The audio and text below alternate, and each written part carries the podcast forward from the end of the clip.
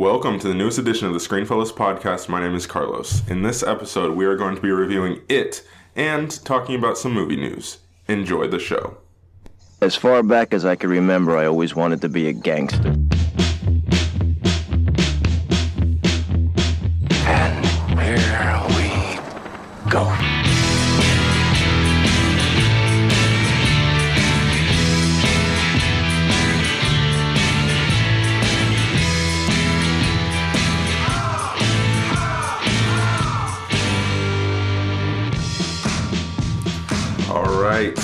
So we are back for another episode of the Screenfellas podcast, and it is yet another episode without Ozzy. Um, again, continue to keep him and everyone in Florida in your prayers as um, they're just dealing with the hurricane right now. So Ozzy obviously cannot be here for this episode, but again, the good news is I can have guests right now. So what we're who we have joining us is a friend of mine from school who has his own radio show. Matt Fortunato, or your as your on-air name is, Mr. Fortune. How you doing? Hey, how you doing, Carlos? Thanks for having me on. I'm a big, uh, big horror fan, so I'm excited to be talking about this movie today. Yeah. What exactly do you talk about on like your radio show and stuff So like that? essentially, essentially Tuesdays and Thursdays, there's a um, actually Monday through Friday, there is a morning show at 90.9 The Light in the bottom Florida Moss called the Get Up and Go Show, but there's different crews. So there's a Monday, Wednesday, Friday crew, and I'm on the Tuesday and Thursday crew. And essentially, it's just kind of a morning entertainment kind of talk show and like mixed up with music. So we have about like maybe an hour and a half of talking content and then like music in between. So Awesome, awesome. Yeah, so I'm definitely really excited to have you on. I've been kind of figuring, trying to figure out when I can have you on. Like for a while, I'm like, I know I want to get Matt on at some point. It's just I got to find the right moment, and I think we found it. the with- moment is here. Yes, this this is the moment. It's it.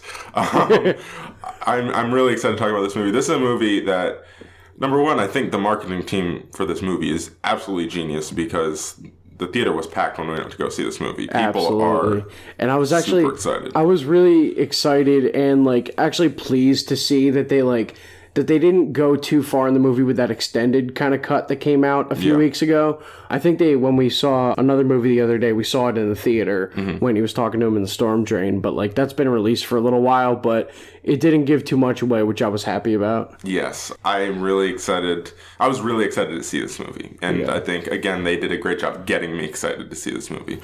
So let's get right into it. Again, no spoilers. We're not going to be talking spoilers right now, Okay. But let's just start talking about this movie. What did what were your overall thoughts on the movie? I thought that it, you know, it wasn't, it wasn't, um, you know, it, that it was a good, it was a good reflection of what they were trying to do in the first movie, and they amped it up a little bit, which is, I wasn't really expecting, but I wasn't upset about it. Like, the, uh, I don't know, some, I guess you could say some of the cheesiness of the 1990s, like, type horror. Like, they, they, they revamped it a little bit, and I think made it, you know, it wasn't horror back then wasn't all about jump scares. And you know not that this movie was like like just bombarded with jump scares but like they used it they used i think there was maybe like one or two that were like that got the audience like i I, I personally wasn't scared of this mm-hmm. movie. I was going for the entertainment factor and i think that they pulled that off pretty well. Like i do miss tim curry but you know Yeah, I overall I really like this movie. I think it's a I think it's a good movie. It's not a great movie. i agree with that and I I think a lot of horror fans, like hardcore horror fans, are going to be disappointed. That's I, Yeah. to me that's inevitable. It, it's because it's not it's not a movie that you go out for me at least, and I'm I'm a pretty big horror fan. I'm not like a hardcore super hardcore horror fan, but I I like good horror. yeah same And I came out of this and I was like, I wasn't necessarily scared, but there's no denying it's a good movie. It is a good movie. Yeah, it's still a good movie. Like I wasn't like I was a little creeped out, you know, because it's clown eating people's faces. But like, you know, and not really a spoiler if you've seen the first one, because that's essentially the same storyline. But the fact is that they that they did a good job of like just enough creeping people out. I think one thing that we talked about on the uh, on the Get Up and Go show back on Tuesday was these a couple girls were trying to prank their friend up in Pennsylvania and were tying a bunch of red balloons to various sewer grates up in Yeah. Lititz, Pennsylvania, and uh, the authorities were not uh, were not too happy about that. they were, uh, you know, they were they were given a stern talking to at the very least. I Um, think that speaks to like the cultural impact that this movie is having. Yeah. Yeah. But all right, let's start positive. What are some of your biggest positives for this movie?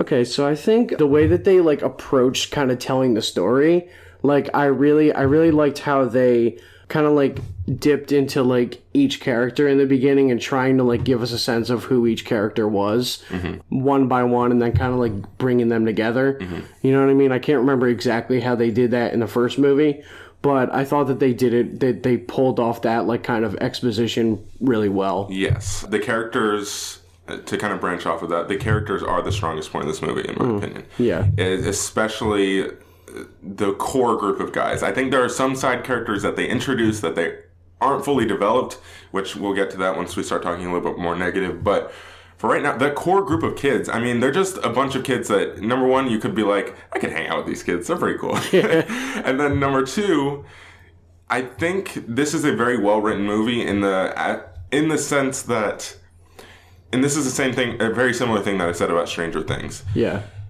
they they felt like kid actual kids like this wasn't adults writing as or adults writing for kids. It's almost like that this is how kids talk. Like kids are stupid. They say stupid things. Yeah, I like I like that aspect of Yeah. it where it was like still kind of like even though all these kids are struggling with something Mm-hmm. like specific, they all kind of like melded and blended together in that kind of way and just felt comfort in each other and were like hanging out and being stupid Mm-hmm. and stuff like that. I thought it was also f- kind of fun to see. I forgot the actor. Do you know the actor's name who played Richie Tozier, the guy from Stranger Things? um no i'm trying to i'll, I'll pull it up in a but second like it was it was good to i i think it was it was really fun to see him let loose a little bit especially because the only other thing i've seen him in is stranger things and like of how like reserved and like cautious his character was and you know there is kind of like that whole thing between him and 11 yes or no kind of a thing. But like he kind of he kind of like let loose with the character i think a little bit and was you know it was it was it was nice to see him take on a different role than what i've seen him in before. Yeah. I, i'm looking i don't know which one he is but um it's the one that looks like um the wife in the shining. Uh is it this kid finn Wolfhard yeah that's him Okay, yeah, yeah. Yeah, he was pretty good. I, I will agree with that as well. Now, there's a kid uh, who he plays Henry, I think, in Book of Henry. Uh, what's his name? Is Bill, right? Yeah. This this kid. I want to say number one. He.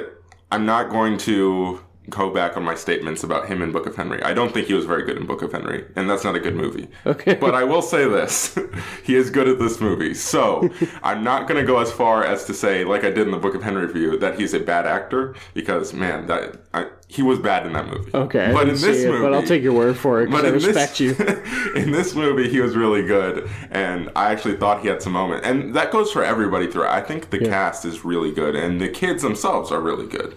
So yeah, I, I did enjoy their performances throughout, and even the the girl, I think she was pretty good as well. oh i think she was phenomenal i think she was you know especially with what they with what they did not trying to give everything Yeah. Mm-hmm. away but like with what they did with the storyline and her character i honestly think she was she played a better bev than the original one than she had Annette, Annette O'Toole's younger Yeah. younger version. she had a lot of very difficult material to work with. Yeah, And absolutely. she did some good stuff with She it. did phenomenal Yes. with that. Now, let's talk about the horror kind of scariness aspect of it because I think what we would both say is that this movie is a lot of fun. Like uh, we laughed Oh, a lot in this movie. Oh yeah, It's a pretty fun, funny movie, like just because these kids are fun. Mm-hmm. But this is a horror movie, so for a lot of people, and this is where I'm getting into the aspect of like hor- hardcore horror fans being disappointed. yeah, For a lot of people, they're going to come out of this and go, "Was it a? It's a horror movie, so was I scared?" And that's where they're going to kind of judge this movie. that's where they're gonna start. Yeah, Yes, and uh, I get it. I think that is completely understandable why you would start there. I don't think that's necessarily what you should do, but I understand why people do that. Mm-hmm. I mean, Ozzy, my my part or my partner in crime on this show, does a very similar thing when it comes to comedy. He goes, "Is it's a comedy? So did I laugh?" And that's how he starts judging the movie. In, and in that's some, not how in some, I do it. In some get it. aspects, it. is understandable, Yes. especially if it if you go into it looking for a specific thing. Exactly. I guess like maybe you could say that that's kind of a bias at some point, but like you're going to the movies to see a movie for a particular reason. Exactly. So that that's why I get it. So on that aspect, what did you think of the horror kind of elements of this movie, the scariness of it? I thought that um you know, like to be honest with like the whole like creepiness of like the, I don't know if they necessarily tried to do it with like the music and stuff in this movie. I didn't really have too much of that, but I thought like as compared to the original, you know, they didn't do too much with the um cuz I really um harp on the uh the off-key kind of like circus music as adds to the creepiness for the first one back in 1990 but and that's what scared me as a kid. I remember like going my co- you're from florida all my cousins live in florida and we went down one summer and that like all me and all my cousins like sat in the living room one night and watched and got the crap scared out of us watching this movie I didn't really get that. Maybe it's because I'm older. I didn't really get that in this movie. Mm-hmm. I thought, like I said before, the there was like one or two jump scares that I was like, oh crap, like that was, you know, that Yeah. that was that kind of got me, and then like Yeah. a lot of other people. In the, but I didn't really, I don't really have that Yes. throughout throughout the movie. This is, I, I, I think there's going to be, uh, like I said, the hardcore horror fans are going to be disappointed. This is a there's some very well executed horror se- sequences in this Oh, movie, yeah. like very well executed. That I'm like, all right, that is a great horror scene. But I think that there are some they okay they do use jump scares i think they use them pretty effectively it's not like um Yeah, it's not overwhelming. yes it's not like most contemporary horror movies where it's jump scare jump scare jump scare jump scare jump scare the entire movie which drives me insane Yeah.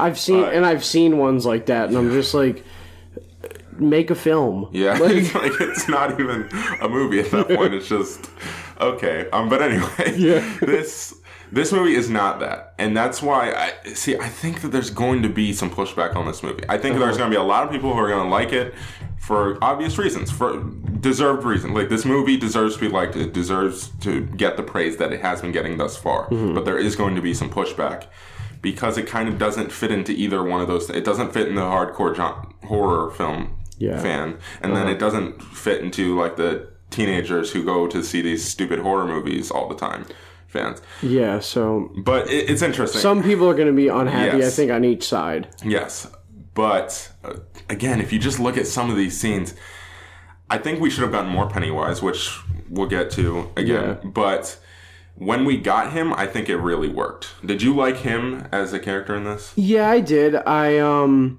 you know, like I said, and kind of name dropped uh, Tim Curry before because he's one of my favorite, like kind of like character, like characters mm-hmm. in in a horror movie. But I think that the guy who played him, the name's escaping me, but he did a great job. I don't think it was like too. I don't think it was too overboard with, you know, they, they kind of steered away from the original and the fact that like you didn't use too too much like creepy comedy. Mm-hmm. And I, lo- I look back on that one now. I saw it like maybe two months ago and i was like that's hilarious. Like what like the jokes he makes and Yeah. stuff like that. There were there were a couple things that i liked about the way that they presented his character and the transformations and stuff like that Yes. that like really like got me and I was like that's that's really good the way that they made that and like when he's opening his mouth and Mm-hmm. stuff like that and you see the teeth all the way down and it's there were there were cinematic aspects of that that I was like Yeah. wow that's a great job Yeah, and they did a great job CGI wise, and then obviously the pro- the makeup that they used on him was very creepy, and he gives a great performance as well. I don't think it's anything like revolutionary that we're gonna come away and be like, remember that iconic horror performance. In the-" Yeah. No, it's not that. It, it's a good performance though. Mm-hmm. Now. I, I want to talk a little bit about the story structure, and that this will kind of transition us into negatives, but I'm going to start positive. okay Okay, so I like how the kids ultimately like start to figure out what it is and what its goal is and what he craves and what he needs, right? Yeah. I like how that is kind of unraveled. It kind of turns into a mystery kind of movie at a certain point Uh-huh. where they're trying to put they're putting all these pieces together and going this is happening every 27 years, blah blah blah. This is he's taking these kids and why he's taking them and they start to put things together. I like that aspect Mm-hmm. of it. And I like the moment again where they all kind of come together and realize what's going on without trying to spoil anything. Yeah. Now, I wasn't a fan. I get why they did it, and I get the purpose of it, and this is how it's written, so you have to do it that way in the book or whatever. But mm-hmm. I'm not a fan of when of these horror villains when we have when when it's kind of like they're doing a mental thing and they're like they're portraying your worst fear, right? Yeah. Because it makes the first part of the movie when we don't know what's going on and i very much felt this in the movie feel very disjointed where i'm like what is like okay so there's like this zombie person attacking this kid and then this Yeah, because you, random you feel a little jumbled all over I'm the just- place when it's all different. now we ultimately we get a There's a we- payoff. Yes, we un- we ultimately come to understand what's going on, but I still felt disjointed for the first act of this movie, where I'm just like, whoa, like why is this happening to this kid, but then this is happening to this kid, and and again, I don't necessarily fault them completely because you have to like that's what it is, you know. Yeah, but I also think that like the the way that they the way like I was saying before, the way that they kind of delved into each character's story Mm-hmm. by doing that, I think really attributed to like the development obviously Yeah. of the characters in the first act and then you finally like come to a point where like you think this one kid is fearless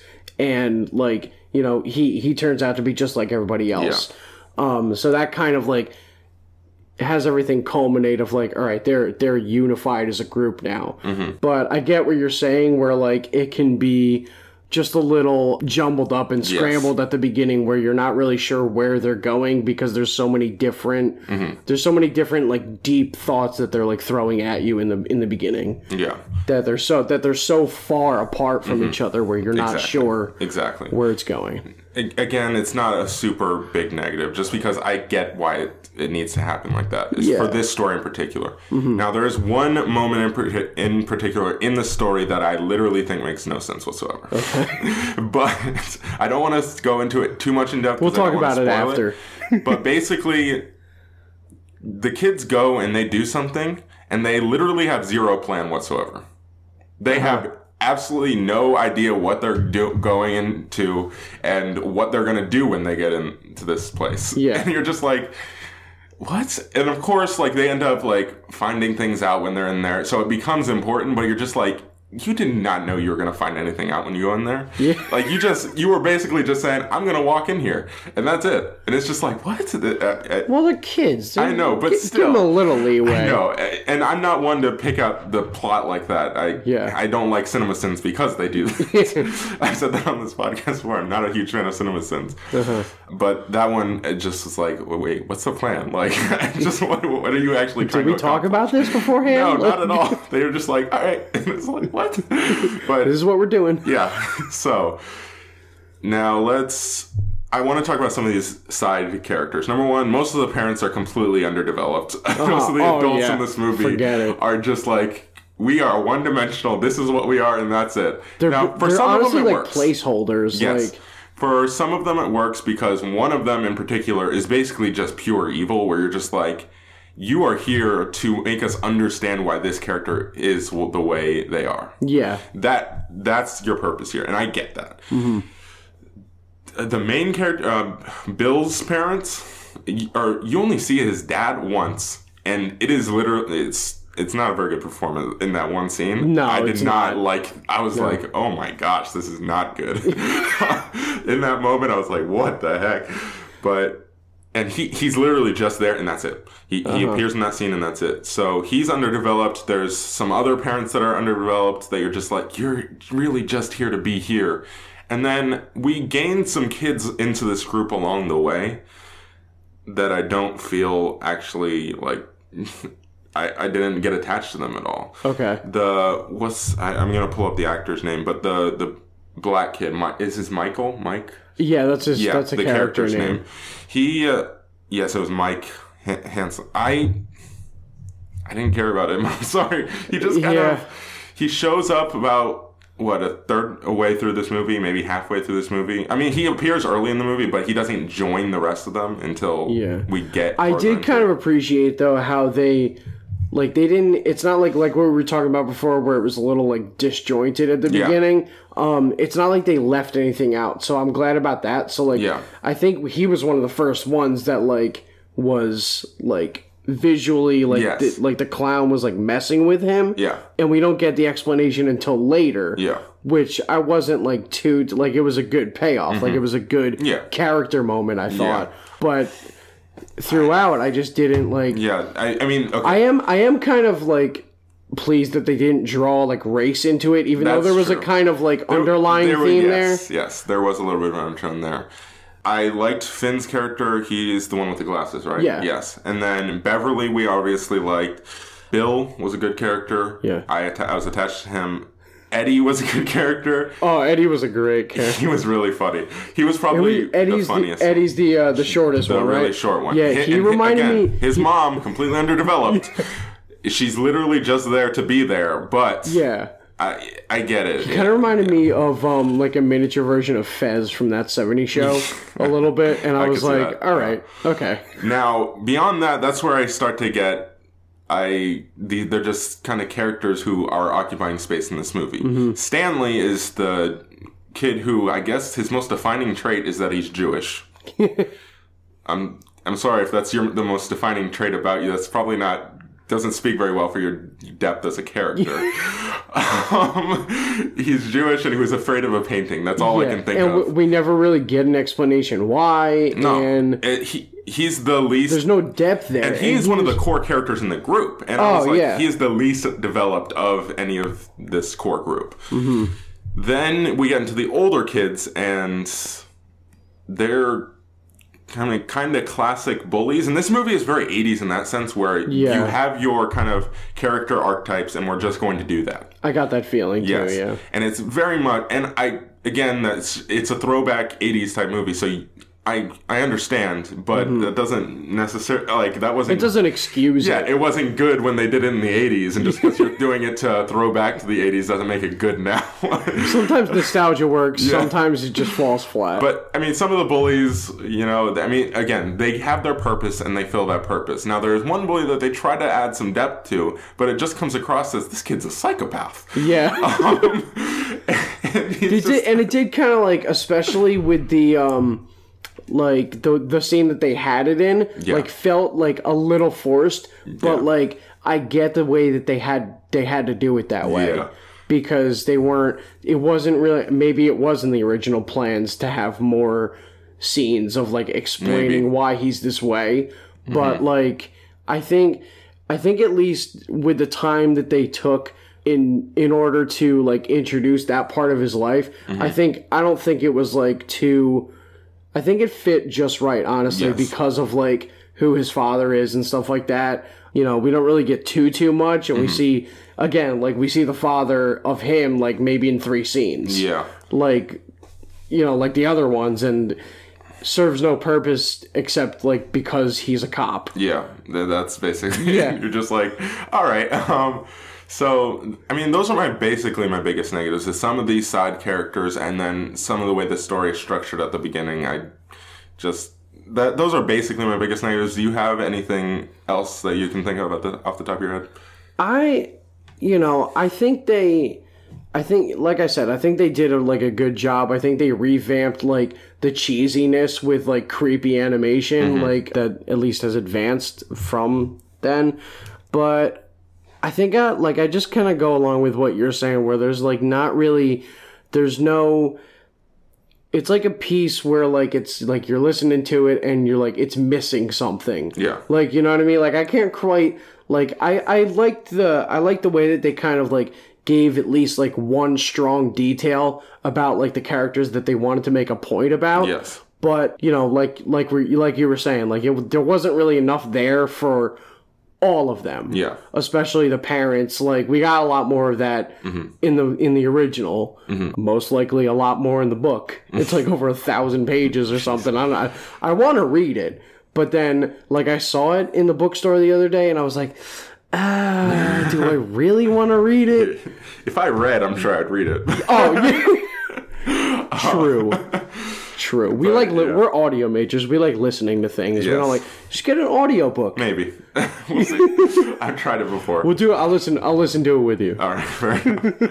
So yeah, I again I think that uh, we'll kind of wrap it up with our final thoughts and then we can rate it. I think where this movie succeeds is its tone and its characters and just the overall direction of the movie. I think it's a pretty well directed movie. Oh yeah, so do I. I think that where it struggles is a little bit of the writing. Some of the side characters are not fleshed out enough, and some of the story early on is a little bit disjointed.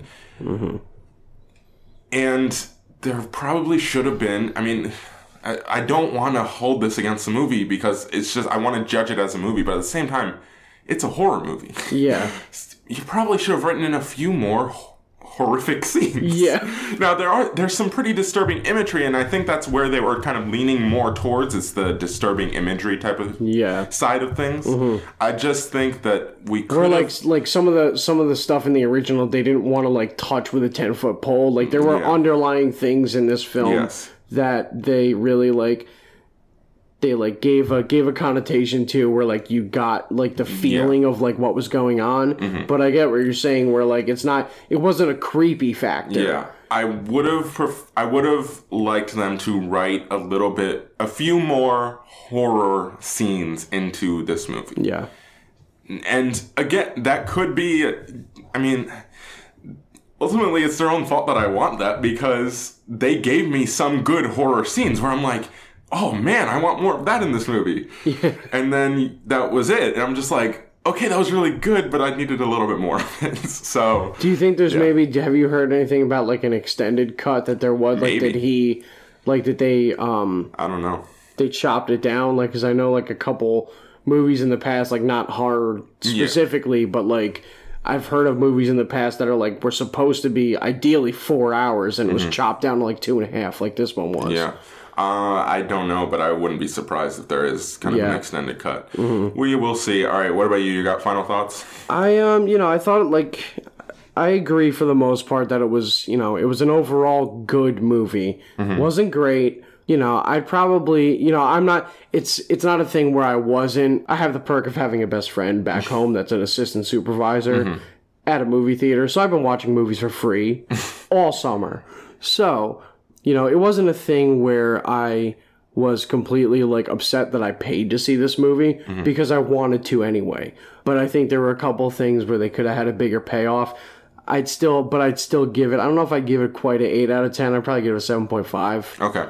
You're around the same area as I am. I am at about a 7.7, I think. Okay. It, it's a good movie. I think it is a good movie. and I think. it's not like it's not worth seeing, No. especially if you like kind of like this John. Like honestly, like I talk to people and they're like, "Oh, I'm not the biggest horror fan. Like I get scared too you easily." see this movie. Yeah, just see. It's it's not it's not overwhelming. I laughed more than I was scared in this movie. Yeah. Again, I, for a lot of people, I could see, completely understand them hearing that and going, "That's not a good sign," and I Yeah. get that. Mm-hmm. But But it's as not. it doesn't take is away. good. It Yeah. doesn't take away from this movie. Yeah. th- With that fact. No, yeah, it's not like it was like they were trying to scare me and it and I laughed. No, they were trying to make me laugh at that moment. Yeah, it's So- not like you're watching a 1950s like science fiction movie Yeah, and like exactly. you see the strings and stuff like that with the puppets. Yeah.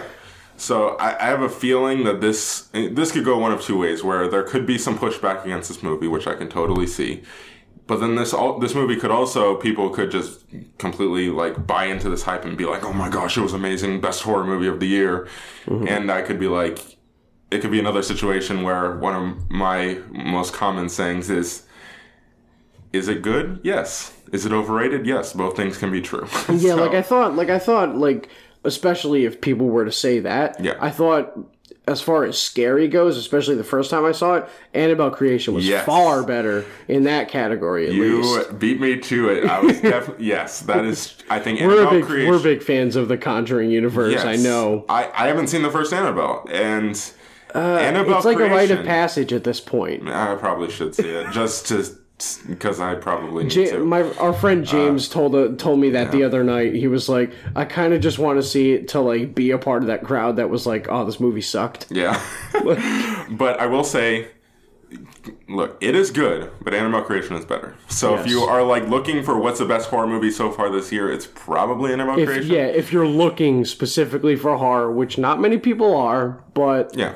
Yeah, But all right, well, before we kind of move on, let's talk a little bit about the cultural phenomenon that is this movie. I haven't looked at the box office numbers yet, but I mean, judging by, the, I mean, this movie was sold out last night. Yeah. I had some people that were trying to see this movie and they were a little late, couldn't get into the movie because there it was were sold like out. there was I think there one of the last like groups of people that came in had to split up because there Yeah. weren't that many seats. Yeah. a couple like three of them sat with us and like three of them sat way in front. Yeah. The only time I've ever like sat way in front and like wasn't like too completely like unhappy about it was when I saw Godzilla in IMAX and I was sitting in the front row and it just made it like that experience like even more like awe inspiring like cuz he like he looked huge and then I see it now and I'm like well that doesn't look like the way I saw it. Oh my gosh.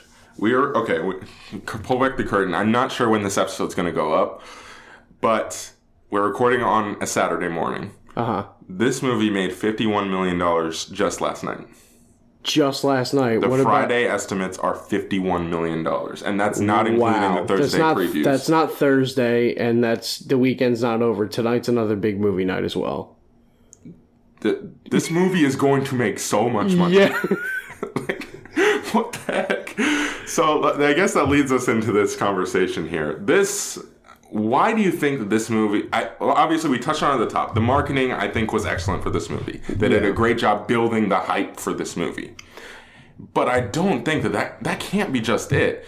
My theory is that it's Stranger Things. I don't think Really? this movie. I don't think this Yeah. movie is as successful that- if Stranger that- Things wasn't as. was he the only one? Because I feel like I don't know. You were looking at. Let me see if I can pull it up because I feel like there was another like the Another other one kid. of the actors. Yeah, the other kid we were talking about. I feel like Maybe. played played Will, Oh, but. I'm not sure. Mm, I'm- maybe. I don't know. Because I know I know Richie, Yeah. the guy that played Richie, was for sure Yes. Mike in Yes. Stranger Things.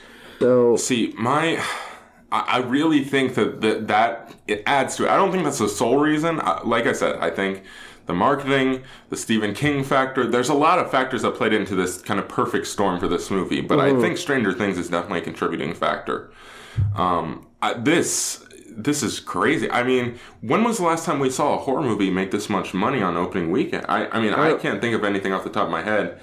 I mean, maybe one who of was the the kid we were saying? Who was the kid we were saying? Which one? Honestly, I'm not sure.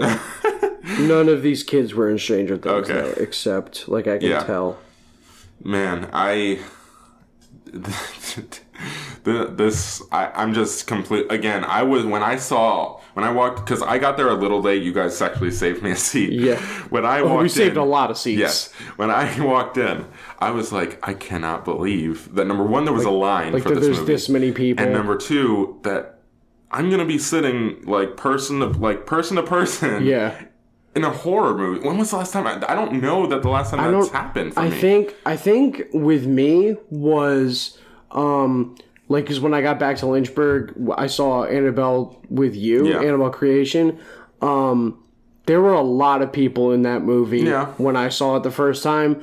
I think um the last time was Conjuring Two yeah. because they everybody was hyped for this like you know sequel to like one of the one of the best horror movies of our generation Yeah. and there were a lot of people like excited about that so but, but i i specifically remember like being elbow to elbow with people during that movie This is okay. There's a lot of people talking about how this is going to impact this genre and movies going forward. Mm, Because this is a, I mean, for a horror movie, this is a bigger budget horror movie. Generally, horror movies are made for a very low budget and then they make like 10 to 20 to 30 maybe million dollars opening weekend and that's it. They're Yeah. they're never seeing the top 5 again. That's basically it. Still, my favorite horror movie ever is when I like I grew up watching horror movies Mm-hmm. just because like my parents weren't really like they were just like all right just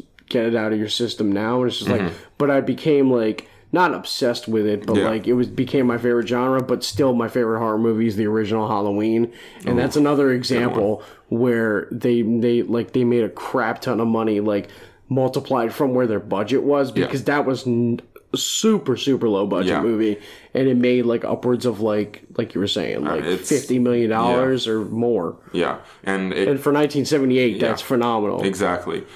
I this movie I I think it could signal where we might start getting some of these bigger budget horror type movies again. Mm-hmm. Because I mean, we haven't had that in a while. Again, the formula because of Blumhouse, which is not necessarily a bad thing, because Blumhouse is a very good company. They put out some good stuff. that's why i'm excited to kind of see what they because i've heard things of where they're kind of rebooting Yeah. halloween Yeah. so i'm excited to see what blumhouse does with it because Yeah. the ones by rob zombie were awful Yeah. S- But that's Blumhouse's formula is Uh-huh. make these movies for cheap, make your money on your opening weekend or so, and then that's it. yeah That's that's their model, and it's a good. It makes sense. It's a very good business model. They've made a lot of money with that model. yeah But now we're seeing this movie that's made for what thirty five million dollars or so, and it's going to be making a lot of money this weekend, and probably continuing going forward. So, do you think that this could signal the return of some of these made more? I don't want to say big budget because they're not big as in comparison to a lot of the bigger budget movies like the Yeah. Mm-hmm. superhero movies, but these more these bigger budget mo- horror movies. I think that it definitely like breaks the ice for Mm-hmm. that kind of for that kind of direction. But I think uh, production teams and uh, people that throw money into these things need to be cautious because a lot of these, especially the way the horror movies are made now, if you're not like James James Wan is a good example. I think when they brought him off, like like the first two Saws, I really enjoyed because I think he's the one that produced them and dir- or and or directed them. But then you know I really liked uh, Insidious and The Conjuring better. Obviously, But but I think that you know you have to you have to put your your money where the where the good and product and good talent is. Yeah. Because and you have to be selective with that because um a lot of like I feel like it's a roll of di- roll of the dice with this kind of thing because the horror movies are not guaranteed to always make a lot of money no, because people are like they see oh like they see something in the trailer and like oh I'm not going to see that. Like people were like this year with the whole um, clown thing last year. I think that's why I think that's why because it died down and nobody's really thinking about it. So I think that's why this was kind of like Mm-hmm. a good release for this movie because this is kind of like right around the time that that was happening last year. Yeah. And if it had come out in the spring or if it was any earlier, I think it would have not made as much. Maybe, yeah. One thing I am afraid of that this movie is going to do is that basically Hollywood's going to go, oh wow, uh, Stephen King movie remakes are the way to go now. Oh, And we're just going, that's all it's going to be. And it's just going to be like, okay, we're going to remake every old Stephen King adaptation. God help us if they remake Langoliers. Yeah, uh, I, I. That's what I'm afraid of, and I think that there's a couple of different ways this can go. I'm hoping that it goes in the diversifying the horror genre way, but who knows? It could just end up being that we have a bunch of Stephen King remakes, and it's like the next generation of freaking Pet Sematary or something like The thing that I think could be could be good though, I don't know if you've seen The Stand, but The Stand is probably it's another it's more of like a mini series like type thing that came out like right around the time actually that the that it came out. This was a mini series on TV. Mick Garris directed it. It's a it's a Stephen King book. Yeah. So um that is one that I wouldn't mind if they remade if they take kind of like a mm-hmm. darker turn to it because you know it's about good and evil. Yeah. God versus the devil. Yeah, there's So, definitely like, some things that are ripe for remakes. yeah. So, uh, But like, you're right. but like Pet Sematary or like Christine, no thanks. I, I can I I'm just like I can totally see all this happening, like where they're just like we're gonna remake every Stephen King adaptation. It's like why? Oh hey, this made money. Let's try Ex- this. exactly, and I think we were already we're already kind of go heading towards that direction because if you notice.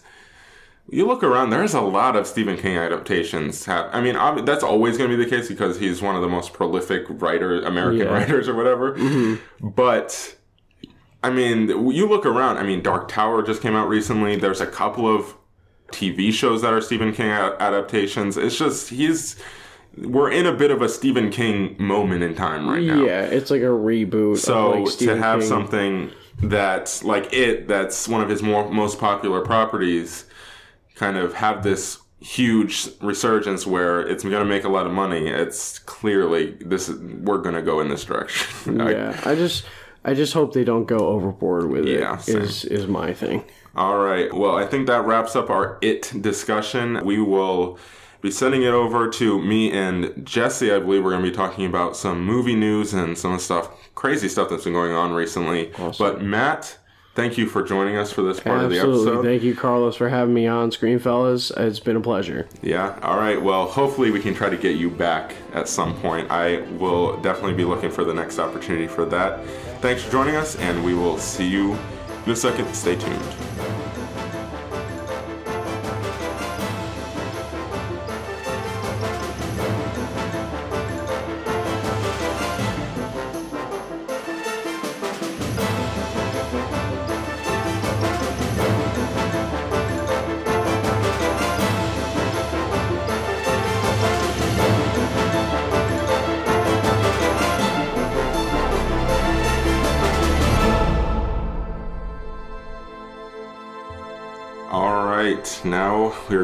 Talking about some movie news, mostly Star Wars stuff, because I do have, as I mentioned before, Jesse joining me. Jesse, how are you? I'm doing well. Good to be back. Uh, no, nobody's heard from me in a while, so that's get a little little change up there.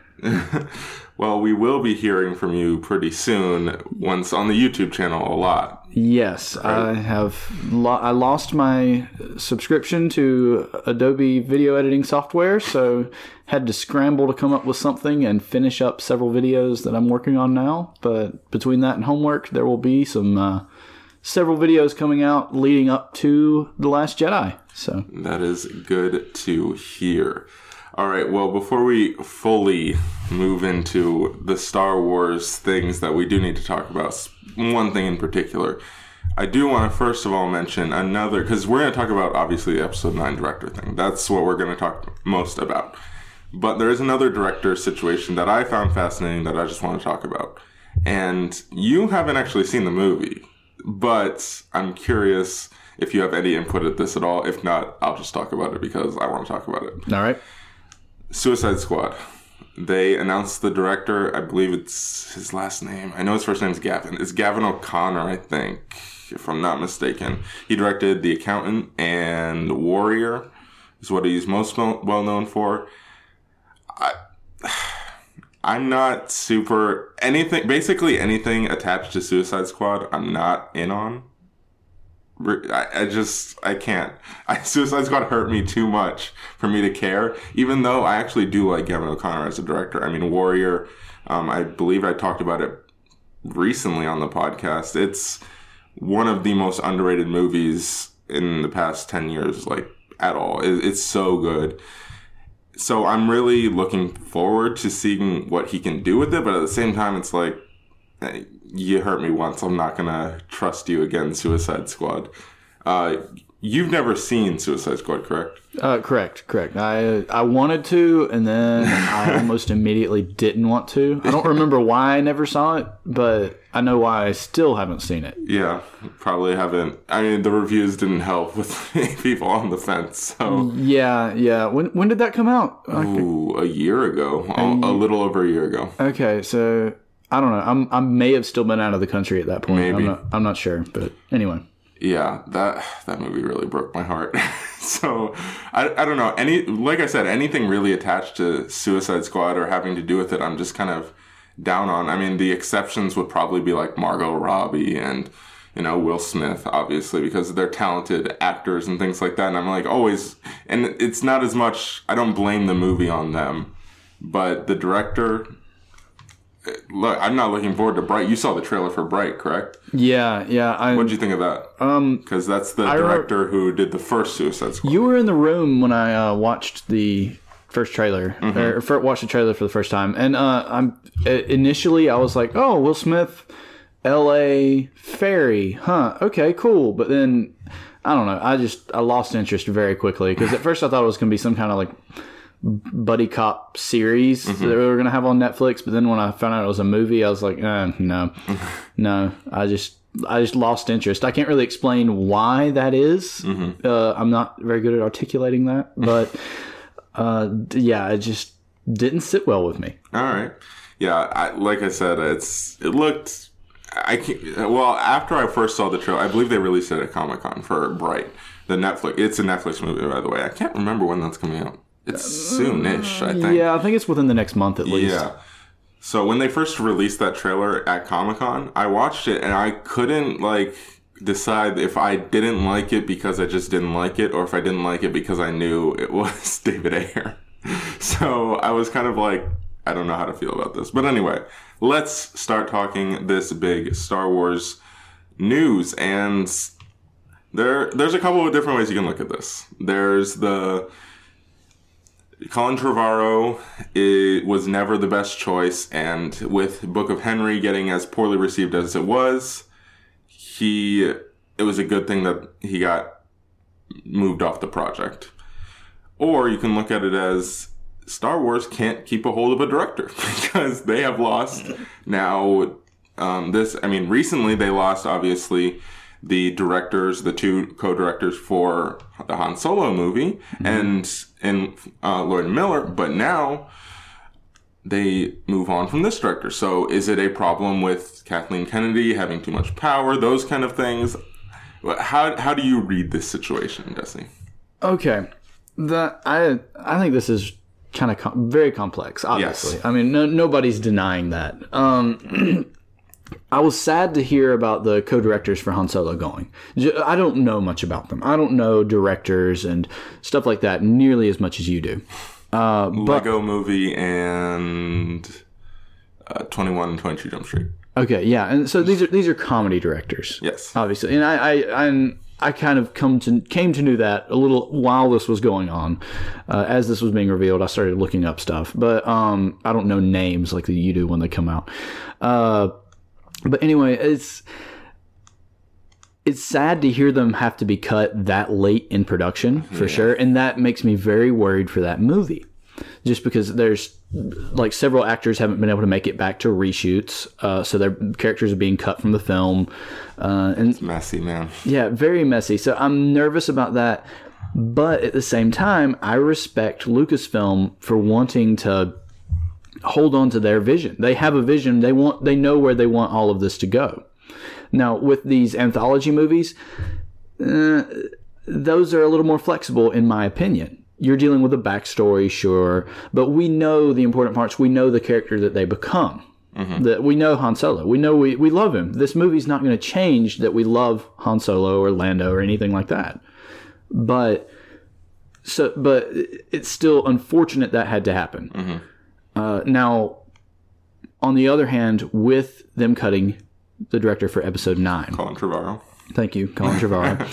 uh, I have seen some of his work. I am a, I'm actually a very big fan of. Um, Jurassic World, Jurassic Park. oh, here we go. Yeah, words. Um, uh, yes, I do like those. I forgot he did those. He, mean he did Jurassic World. yeah, I, um, Jurassic World is very is good, not fantastic. I enjoy it more than any of the others, besides the original Jurassic Park. Obviously, um, it's the they could have, in my opinion, just gone Jurassic Park straight into Jurassic World. That would have been fine. You know, you're not losing any. You're not really losing or gaining anything there. um, but I'm, I also like uh, uh, what is what's the in, indie movie? I always with Oh, Au- um, Aubrey Plaza, Yes. Um, I'm like Rian Johnson. No, it's not Rian Johnson. No, it's not Rian Johnson. You didn't direct that. No, you're No, no, no. Oh, I'm thinking names. I, yeah, no, I'm thinking. Uh, but I, I'm trying to name the actor Nick Miller in Oh. New Girl. Yeah, He's Ryan something, isn't he? I don't know. this is horrible podcasting. Um, I have no idea. You're really stumping me here. I thought you were asking for the movie. Safety Not Guaranteed is the name of the movie. Yes, that's what I was wanting. That's Okay. that's what I was wanting initially. That's- Okay. I just couldn't think of the name. I was thinking, bring your own weapons. Nope, that's just a line in Jake Johnson. Jake Johnson. Well, I, was, I have the right the last name. Okay. anyway, Rian Johnson's directing Last Jedi, right? Yes. Okay, so I like that. I like him. Anyway, but I, I like Safety Not Guaranteed, but that's an indie film. And it's not, I don't know, it, it- that wouldn't, that same direction that he took in that movie wouldn't translate well to a Star Wars film. And I'm not saying all films are going to have the same direction, uh, obviously. But both of them are, oh, his one big blockbuster that I have seen, Trevorrow's, was mediocre. And we don't want mediocre for the end of a trilogy. The end of the trilogy has to really have a, a bang. The best of the prequel trilogy is Revenge of the Sith. Out of that bad trilogy, Revenge of the Sith stands out of having some of the cheesiest dialogue, but also being the best out of those movies to me. Also, Return of the Jedi, the last movie in the original trilogy, stands out to me as it is my favorite. I am in the minority there by, well, not really by far, but usually you, either love Empire or Return. Mm-hmm. And Return, it stands out to me. That's the redemption, the wrapping up of the storyline. And you can't risk having something mediocre at the end of this new trilogy that's already taken some a lot of heavy critique with the first installment. Unfairly. Yes, I I'm a huge defender of The Force Awakens. Like it's anyway, that's that's an argument I think that we've Yeah. had. Yes. Well, not between us. We're on the same page. but anyway, we that we've had with the general public. Yes. I've had that with many of friends. Yeah, I, I've had that as well. Um, So yeah, I agree with you. I think that if you're looking at when okay, if we're taking this as just like let's look at Colin Trevorrow as a director, was he the right fit? I was never a fan of this choice. Um, and that was before I saw Safety Not Guaranteed, and even after I saw Safety Not, Guaranteed, because the the thing is, and before and after I saw Book of Henry, the the, the thing is, even if you look at just those two movies, take a Book of Henry out of it because that's the newest one. That's information that we just received like a couple months ago, right?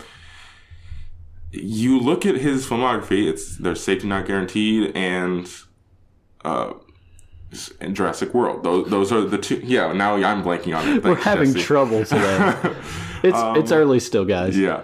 So those are our two options, right? Or I mean, I'm sure he's directed a few other things here and there, but those are the two that most people look at, other than now Book of Henry.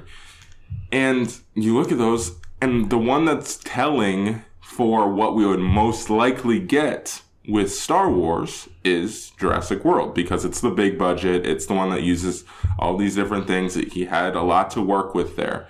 He has the bigger stars in there. It's it, that's the one that's the template this is what we would most likely get or something like this and that's not enough i'm, I'm sorry jurassic world is fine it's okay it's not it's just there's nothing there's there's a lot it's very surface level. That's what i want to say. It's very surface level. There's not much depth to it. And we need some depth in these in these movies especially following a rian johnson directed and written movie. I mean, uh, uh, sorry to butt in, but Jurassic World relies so much on nostalgia, on looking back on what what Jurassic Park originally was, and you know that's okay to an extent because that's what you're that that's part of why you're going to see that film. You remember, oh, Jurassic Park, oh, that was so good when I was a kid. It's time. Let's go see Jurassic World and get that same feeling all over again. Mm-hmm. But he relied on it too much th- to the point where that was what was the reason we were supposed to care about anything in this movie. And that we didn't. I didn't really care about any of the characters, minus Chris Pratt. Uh, and mainly because he was just Chris Pratt, uh, and that's not what we need in a big budget film, especially Star Wars. People are, are have made that argument about the Force Awakens Yeah, already. exactly. That the whole that oh well it's just a New Hope all over again. Well, that was just Jurassic Park all over again. it just instead of happening before the park opened up, it was after the park had been open for a few years. Yeah. So, what, what, would, why would we want that for the final installment to the latest Star Wars trilogy? No, we need something deep, something that's going to actually wrap up and grab our attention and grab us by the feels, as the internet would say. Uh, that that's a great point, and I'm not even going to delve too much into Book of Henry. Look, it's not a good movie. It's not directed the best. So I mean, that was kind to me that was kind of what pushed it over the edge, and what probably pushed Lucasfilm. Where like, all right, this is already not the most popular choice among fans, and now this is going to get even worse. Especially, we don't. I think that they didn't want the same thing that happened with Han Solo to happen with this movie, where they get three, four months into production, and then they're like, "This isn't working." So they basically just wanted to start fresh, and I understand that. Uh, so we basically we've established that this is never the right pick, and Right. it's not a bad thing that they cut ties with him. I, I don't think it's a. I, I honestly think it's a good thing. Yeah, I mean, obviously, Depending on who they get, obviously, but Yeah, obviously they have a direction they're wanting to go for this story already. They probably they have the story written basically. the In my- outline. yeah, exactly. Like they, they don't have the finer details, but they know where they're going with it, and that's about all they have. And that's good that they're making these big decisions, these controversial decisions this early on rather than late, because they still have so much time to decide exactly where they want to go. Yeah. All right. Well, let's start talking about who we think will replace him. Uh, there seems to be two different popular names being thrown out there. Well, I will say there is one clear frontrunner. And it's Rian Johnson. Most people are saying let Rian Johnson direct the, the third one because, you know, he knows where the story's going. He's written the second one. It looks like it's going to be really great.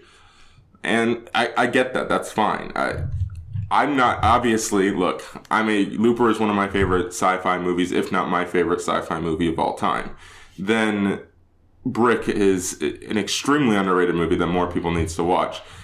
I'm really looking forward to The Last Jedi because of Rian Johnson.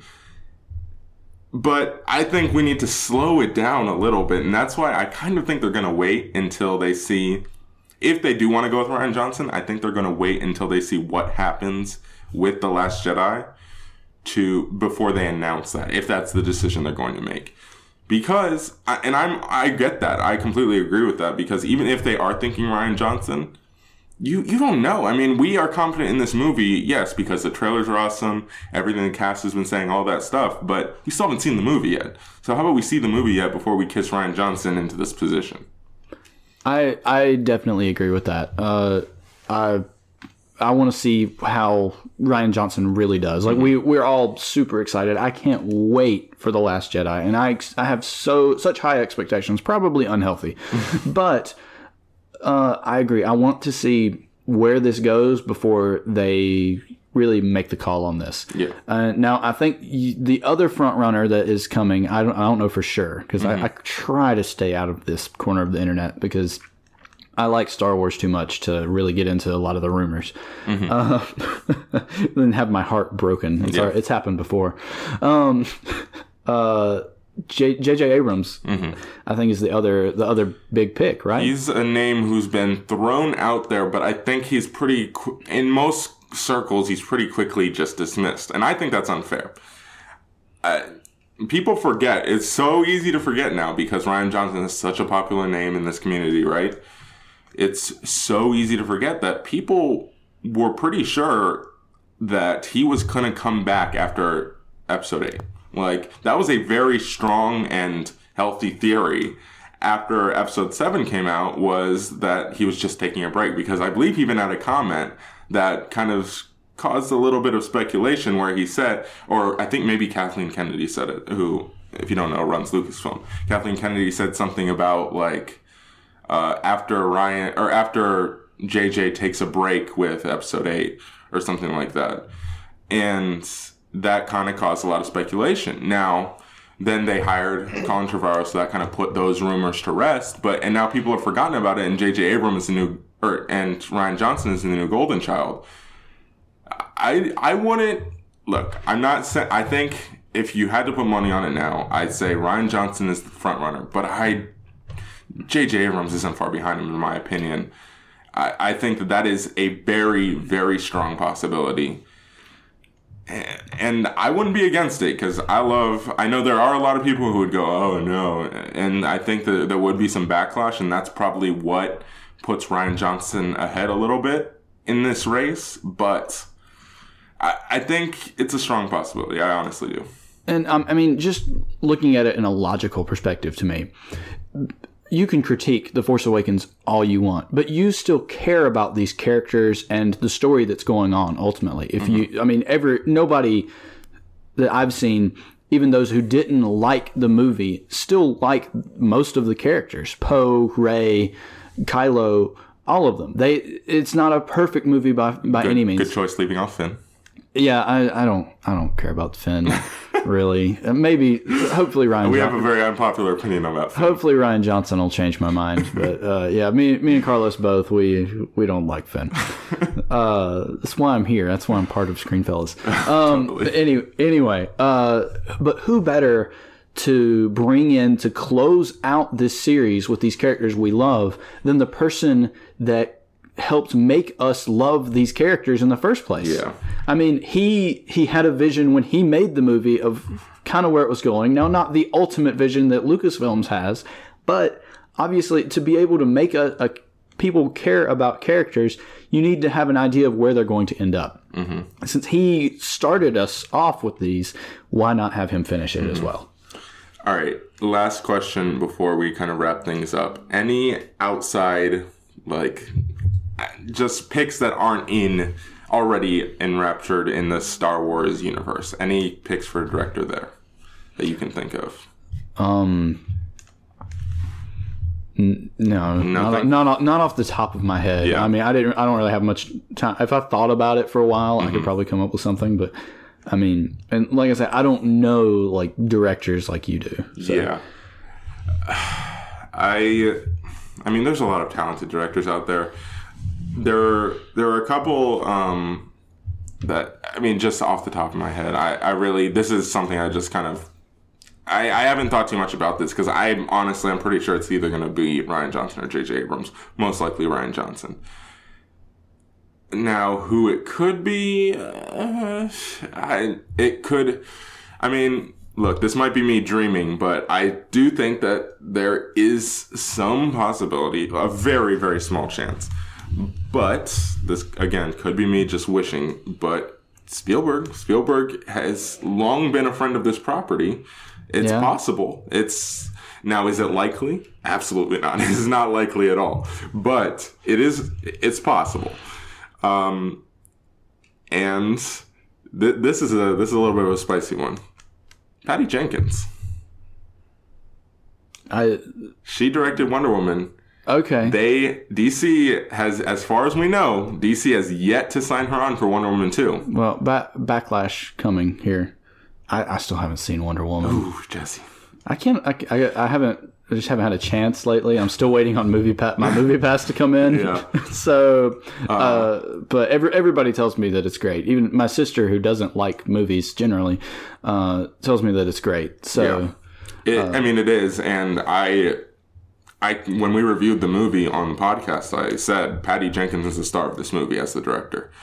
She she is the reason this movie is so good. So that's I mean it's again, that could be me just saying, you know, please, please, please but it's I think it's possible. I mean she's still not again, she is still not officially signed on for Wonder Woman 2. Now I'd be shocked if she doesn't end up signed on for Wonder Woman 2.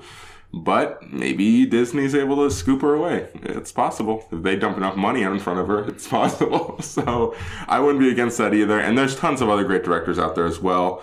Now, there are some that people have been floating around that I think are just absolutely insane. That I mean, I somebody said Matthew Vaughn, who I was like, no, please no.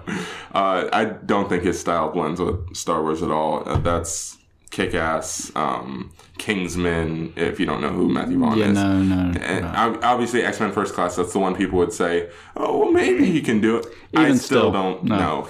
the The majority of the evidence points to him not being able to play in the Lucasfilm toolbox and sandbox. So I, I think that here in an upcoming episode, right, like when we start to get a little farther into them uh, figuring out who they want to uh, fill this role, uh, we should prob- we should have a discussion of who are the worst picks for this row. for this, that would that would be a fun Yeah. little game. there's there's a lot of interesting My choices right there. my my top pick for that, Kirk Cameron.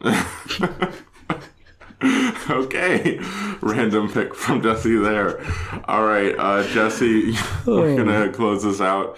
So, where can people find you on social media? You can find me on uh, Twitter at Colonel Swink. Uh, you can also recommend to me uh, different Star Wars topics that you want to be uh, covered on our YouTube channel um, by emailing me at jesse.swink at screenfellas.com. All right, and you can find me on Twitter and Instagram at Cherry456, and make sure you follow us all over in, uh, all over social media. Excuse me, all at Screenfellas, Facebook, Twitter, Instagram, YouTube. Um, we're gonna have great content up there as well. Yes. and also the website. Brandon does some great stuff there. We have a written review for it, which you just heard the audio review. Now go read the written review, get some different perspectives. It's great stuff. Uh, If you want, if you don't agree with our perspective on the recorded podcast on any review, typically Brianna has a different spin on the on the it, on the website. I have noticed. Many times, yes. So che- check out both because we try not to be too one sided. Yes. So definitely check that out. And of course, you can find the podcast everywhere. It's on SoundCloud, Google Play Music, um, iTunes, Stitcher, basically anywhere that you can find podcasts, you can most likely find the Screenfellas podcast. So go and check that out. And of course, please share the podcast. That's probably the most important thing. You know, it's great that you listen, it's great that you download, but get other people too, because that's the most important thing. And of course, rate and review on iTunes, because that helps us out a lot. If we can get into like a top list on iTunes, more people will listen. Come on, guys, do it. All right. Thank you for joining us on this episode. This is Screen Fellas.